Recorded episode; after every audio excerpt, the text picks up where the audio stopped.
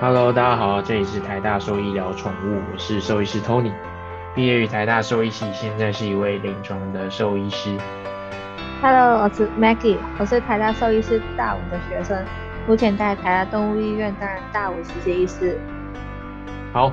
那接续这个月的主题啦，就是猫咪的主题嘛，就是猫咪月这样。那上一集我们提到多猫家庭嘛，那这一这一集我们就来提一下。呃，FISS，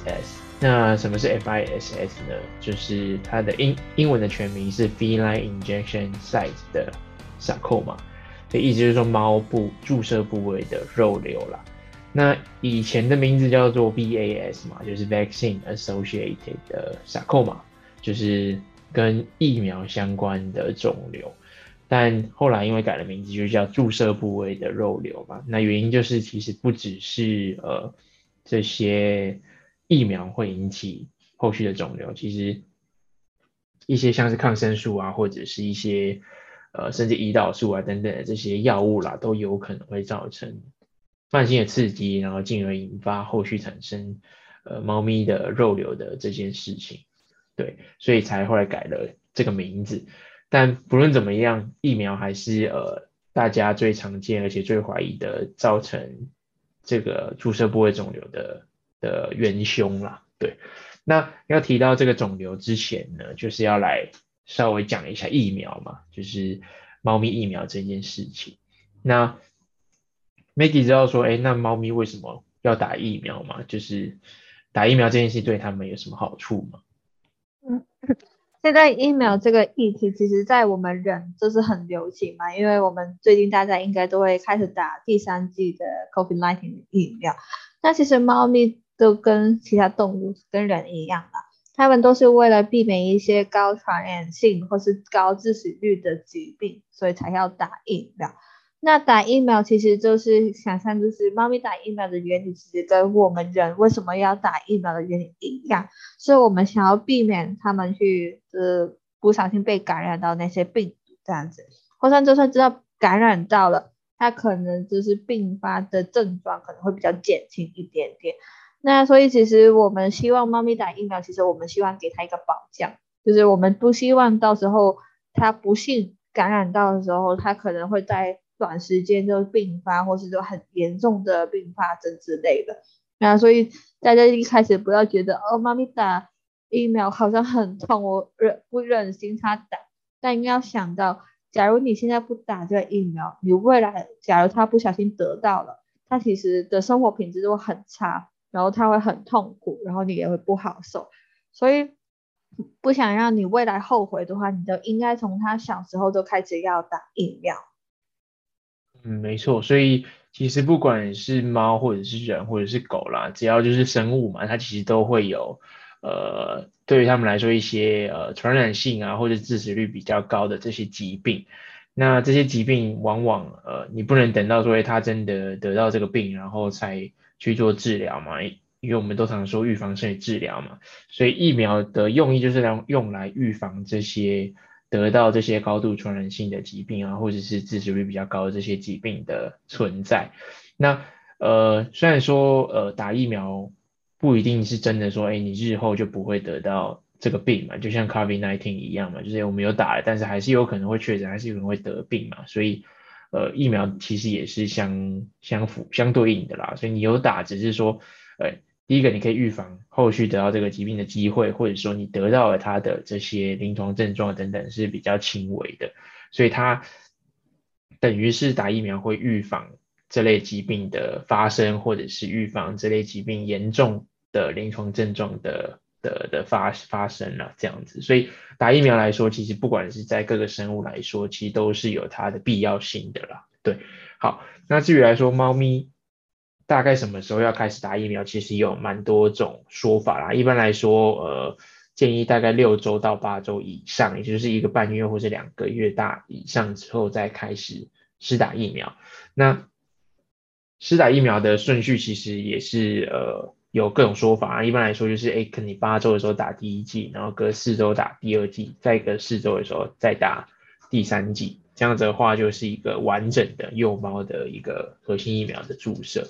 对，所以呃，它有各式各样的建议的年龄啊，要该打几剂啊等等的。那我相信这个你在呃，比如说你在养猫咪的时候，你要去呃试打疫苗的时候，那个兽医师都会跟你说，诶，他可能需要打几剂啊，或者是他可能需要打什么样类型的疫苗。对对对，好，那至于疫苗的选择，或者是猫咪建议需要需要施打的疫苗有哪些？这 Maggie 你知道吗？嗯。其实我们疫苗的话，首先会有分核心疫苗跟非核心疫苗，还有建议不要试打的疫苗。那核心疫苗的话，就是我们一定要试打，这也是我们大家比较会听的三合一疫苗。那三合一它包括猫瘟病毒、猫第一型疱疹病毒，就是猫的闭气管炎，还有第三种就是卡里斯病毒。那这个三合一就是我们会建议所有猫咪都。一定要施打，那非核心疫苗就是不一定要施打，可以根据猫咪的生活的环境或是它的感染这些病毒的风险而去决定，包括呃猫白血病病毒，那还有猫皮菌或是波德氏杆菌，那这三个为什么说不一定要施打？这其实因为它跟它的感染的环境是比较容易会出现。那比如说，呃，多猫家庭，或是你家的猫咪会打斗，或是猫咪会出门口，或是你本人是一个很常可能会接触其他猫咪的工作或是环境的话，其实我们还是会建议那些猫咪就打五合一，就是核心疫苗加上非核心疫苗，因为这样子就给他们比较多的保护力。那如果你家的猫咪是家里只有你一只猫，哦，那只猫也不会出门。哦，你平常也不会接触到其他猫咪的话，那可能就是打三合一的疫苗就可以。那不建议施打的话，就包括猫艾滋病毒跟猫传染性腹膜炎病毒。对这两个就是打不打疫苗，嗯，过去的文献好像都没有说很大的保护力。那所以这个都是没有说一定，就是不太建议去施打这样子。那但是除了呃刚刚所说这些以外呢？其实，在台湾法律底下，猫咪跟狗狗其实都要施打狂犬病病毒。所以呢，简单来说就是说，猫咪最常见一定要打的组合就是狂犬病病毒跟三合一疫苗。那这些的话，我们都会比较倾向是希望主人能施打有无主机的狂犬病病毒疫苗。没错，所以。主要会分成核心、非核心跟不建议施打。那一般来说，就如 Maggie 刚才所所描述的啦，如果你真的是多猫家庭啊，或者是你接触的环境复杂的情况下，才会建议去施打这些呃非核心疫苗的的疫苗形态啦。那不管怎么样，猫咪都一定一定要施打核心疫苗以及法规规定的狂犬病疫苗。好，那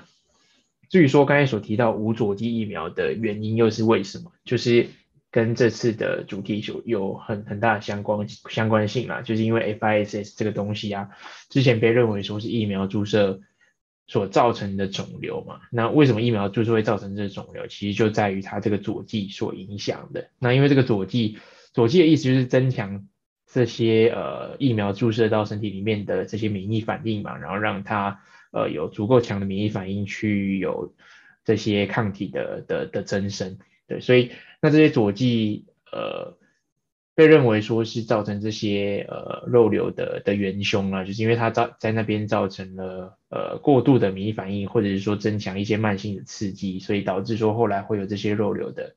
的产生。那所以呃被大家认为说有有这个佐剂之后，大家就开始纷纷去研发嘛，研发这些没有佐剂的疫苗。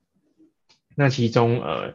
有佐剂的，在猫的疫苗来说，通常常见的就是狂犬病嘛。那另外一个就是猫白血病，就是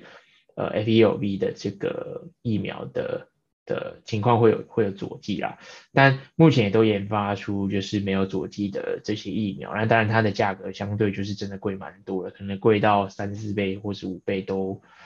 都有，所以这无佐剂疫苗是真的蛮贵的。但是如果是猫咪的话，其实还是真的建议要打这些没有佐剂疫苗啦，因为比较不会有后续产生这些肉瘤的的几率。对，所以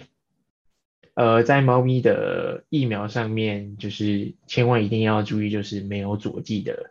这个这个状况啦，就是你你要知道有没有佐剂的这个选项，或者是你要知道说佐剂是可能造成他们有这个注射部位肉瘤的的原因，所以你就要去尽量去避免，或者是说你真的没有这个经济的的考量的话，你可以就选择它是打核心疫苗，因为核心疫苗三合一是没有佐剂的啦，所以你就可以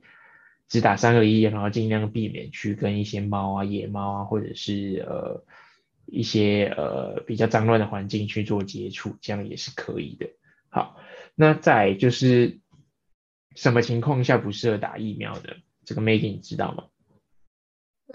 因为打疫苗其实我们是依赖身体去做一些免疫反应嘛，所以如果你现在是在正在就是不舒服，比如说呃身体是不是这样一个很健康的状态，比如说拉肚子啊，或是它是你会看到有些呃。口壁的口眼壁的分泌物什么之类的话，那就建议先不要试打，等猫咪的身体就是恢复到健康水状况之下，我们去去试打。那第二个的话，就是你干扰新环境。刚刚在我们第一集多猫家庭时，我们有提到，猫咪对于环境的变化其实很敏感，所以当它现在是在一个新环境，它是处在一个压力的状态之下，那你要让带它去打疫苗。因为光是打这个动作，其实对它来说也是一个压力的来源，而这样子对猫咪的身体其实也是会有点过负荷的状态。那或是有一些是，比如说准备要带去洗澡，在洗完澡的时候需要我们常常都会说，哎，你要把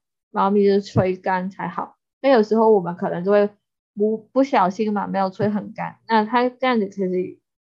有机会到让他们比较生病。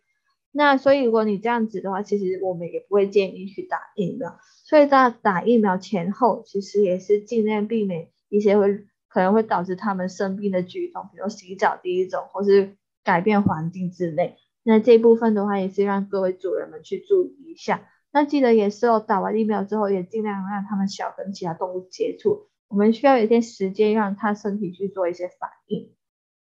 嗯，没错，所以。主要就是免疫力低落的时候，不建议去打疫苗啦。所以任何会造成他们紧迫啊，或者是压力来源上升啊等等的事情，就会间接导致他们免疫力的下降嘛。免疫力下降对于这个疫苗承承担的这些副作用或者效果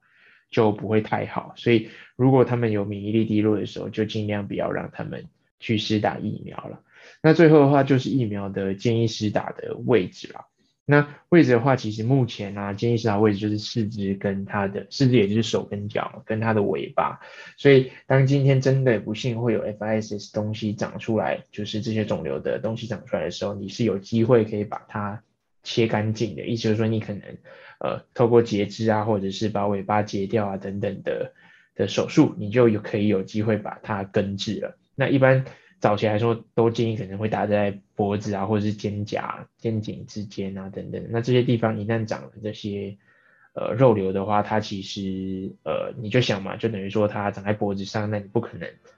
呃把脖子这边的的肿瘤做大范围的切除嘛？你切掉，可能它可能连命也都保不住，所以多半来说都只能局限性的切除啦。所以。一般来说，通常都切不太干净。那也这这也是我们后续可能下一集真的要切入去介绍 FIS 的时候，会提到说，哎，为什么它会切不干净啊？等等的这些这些原因啦。所以大致上今天就是等于说 FIS 的前传啊，就是哎疫苗这件事情在猫咪来说，它的重要性啊，以及它的种类啊，跟它施打的这些注意事项。对，那下一集的话，我们就会提到就是 FISS 本身的一些基本介绍，这样。OK，那我们就下一集见喽，拜拜，拜拜。